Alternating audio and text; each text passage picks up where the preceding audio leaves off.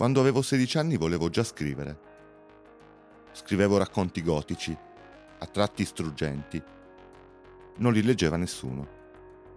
Non perché i lettori non volessero, come succede adesso, ma perché li infilavo in una cartelletta verde e li tenevo lì. Ricordo bene quella cartelletta. Era la cosa più preziosa che io credevo di avere. A scuola andavo male. Bocciato due volte al Cavour, roba d'elite mentre io ero la cosa più intellettuale delle vallette, in procinto di essere bocciato la terza volta al geometra, perché non c'è due senza tre e soprattutto non ci sono geometri intellettuali. Fu in quel momento della mia vita che conobbi questa ragazza, Lorenza, bella, sorridente, gran tette. Mi innamorai ovviamente, come ci si innamora a 16 anni, in maniera ridicola e profondissima. Quando la conobbi, non sapevo che Lorenza fosse ricca. Ma ricca in una maniera oltraggiosa, indisponente, superlativa. Non pensavo che si potesse essere ricchi a quel modo. Per me, che venivo dalle vallette e che mi compravo da vestire all'Aushan, essere ricchi significava poter prendere il taxi. Conosco Lorenza, facciamo amicizia, la corteggio, le ride, non me la dà. Però ci vediamo spesso. Ora, solo ora, mi rendo conto che per lei io ero come un mango o un avocado, una cosa un po' esotica che ha una data di scadenza. Ci vedevamo il pomeriggio in centro. Io fingevo di avere più soldi di quanti in realtà ne avessi. Lei fingeva di averne meno. Così pagavo sempre io le crepe e da bere. Una cosa ci accomunava. Pure lei era stata bocciata. Per questo frequentava la stessa mia scuola di recupero anni. Quando mi facevo un po' più ardito, Lorenza si ritraeva. Quando, raramente, mi tiravo indietro, Lorenza provocava. Lorenza fu la prima persona a cui non solo confessai, ma addirittura offrii la mia scrittura. Fu l'ultimo atto di un piano diabolico. Volevo conquistarla con la mia sensibilità di scrittore. Tlac, aprì la mia cartelletta verde un pomeriggio in piazza Statuto. Estrassi, senza parlare, alcuni fogli. Le porsi i miei racconti. Che roba è? disse lei e poi rise. I miei racconti, sospirai serio, annuendo. I miei racconti. Come altri avrebbero detto i miei figli o i miei peccati. Ma dai, scrivi? Lorenza allungava a dismisura le parole. Leggo, leggo, leggo, leggo. Lesse, stranamente concentrata, seria. Io in apnea per 25 minuti.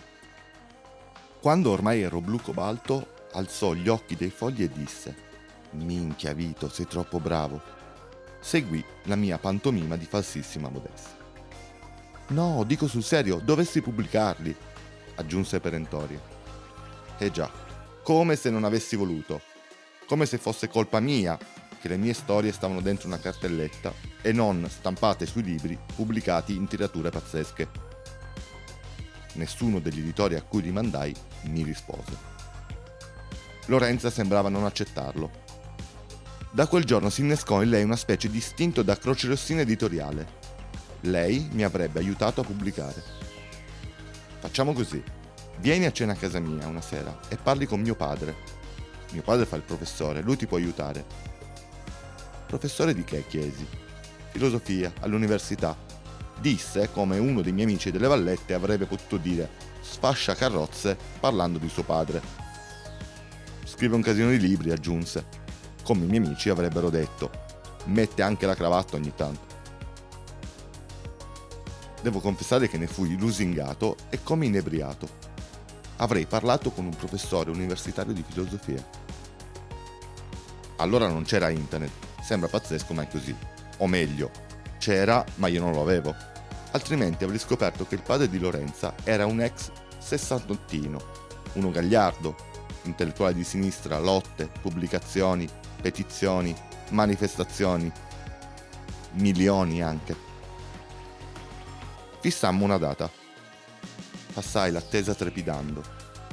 Riempii la cartellina verde di iscritti, tutti quelli che avevo prodotto fino allora La cartellina verde era gonfia e l'elastico tesissimo. Lo raccontai ai miei. Mia madre quella sera mi fece la pasta col sugo per festeggiare. Ero felice. Il futuro stava arrivando.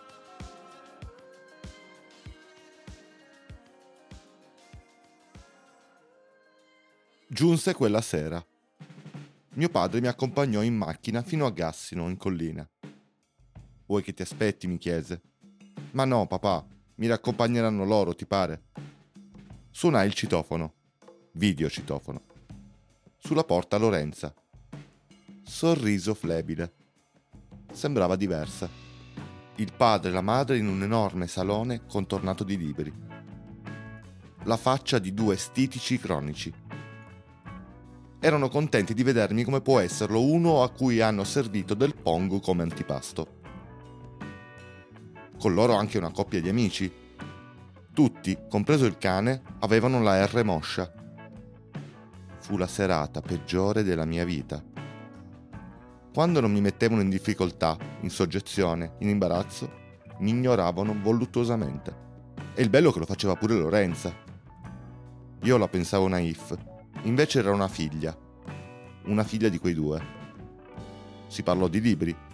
Io al tempo leggevo Dylan Dog di viaggi, io al tempo non avevo oltrepassato mai Celle Ligure. Di conoscenze, chi conoscevo io aveva la foto in commissariato. Fu devastante. Mi muovevo con una lentezza disumana, goffo, rigido, le tempie pulsanti. La paura di venire interpellato è non sapere cosa dire, quindi dire una cazzata, ovviamente dirla male. Lorenzo non mi fu di aiuto in nessun modo. Ciarlava loquace con gli amici dei suoi. Non mi guardava. Perché quella cattiveria? Perché quella trappola? Che cosa si era detta coi genitori? Che cosa le avevano detto loro? Forse la verità su di me. Chi è il tuo amico? Nessuno. E perché porti un nessuno a cena? Così, per ridere. Doveva essere andato più o meno così. Finì la cena. Ci spostammo nell'enorme salone in cui i libri parevano sentinelle armate che mi puntavano contro il loro disprezzo. Non ci hai letto, idiota. Lorenza di punto in bianco disse ad alta voce: Ah, papi, Vito vuole diventare scrittore. Che università gli consigli? E lo disse come fosse una battuta. Io pensai che potesse essere venuto il mio momento finalmente. I miei racconti, la cartelletta verde. Posai una mano sull'elastico, pronto ad aprire la scatola magica. Il padre si fece accigliato. Da parecchi minuti sembrava avermi completamente dimenticato. E poi il comunista, il teorico della lotta rivoluzionaria, il sessantottino, mi disse in sintesi che sarebbe stato meglio, molto molto meglio, se fossi riuscito a finire le superiori, trovarmi un lavoro sicuro. O al massimo provare ingegneria. Tolsi la mano dall'elastico. La cartelletta non l'aprii mai. Chiesi dove fosse il bagno. Sinceramente non dovevo fare nessun bisogno. Volevo piangere. Percorsi un corridoio infinito, pieno di svincoli e uscite, caselli. Raggiunsi un bagno che era grande quanto casa mia, più quella del vicino, più parte del mio quartiere. Era bianco come neanche il concetto di bianco. Profumava di santità.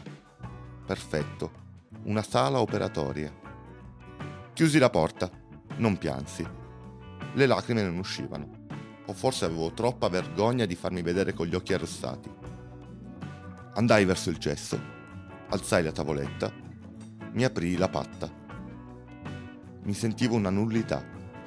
Avrei voluto sparire invece mi toccava ritornare in quel salotto. Chinai gli occhi, mentre le prime, timidissime, inibite gocce di urina scendevano. Vidi una cosa.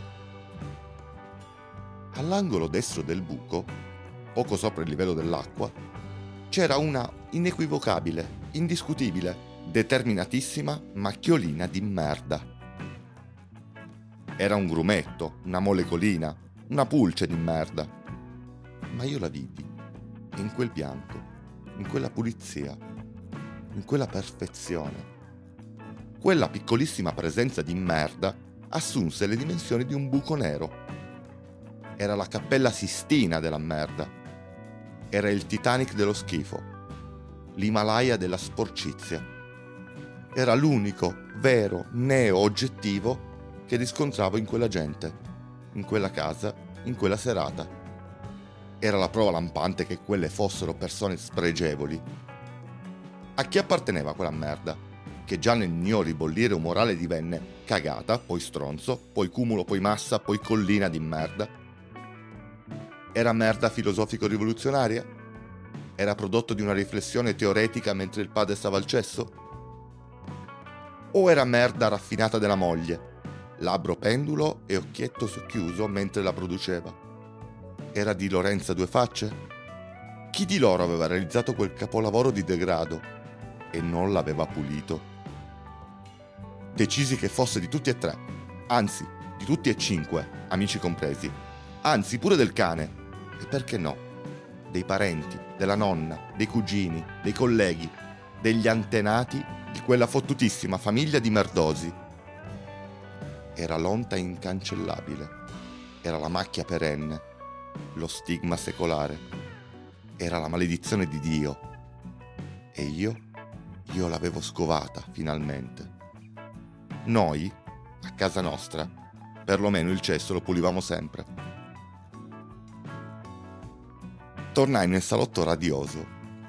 Avevo un sorriso largo, sfrontato, leggero mi risedetti sul divano di due ettari e stetti zitto.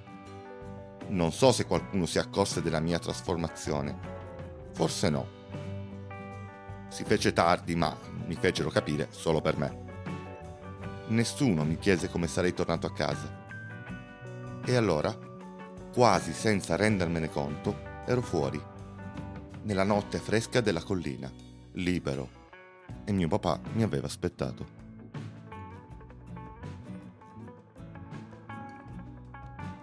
Podcast Don Terra è un progetto di Vito Ferro a cura di Trama.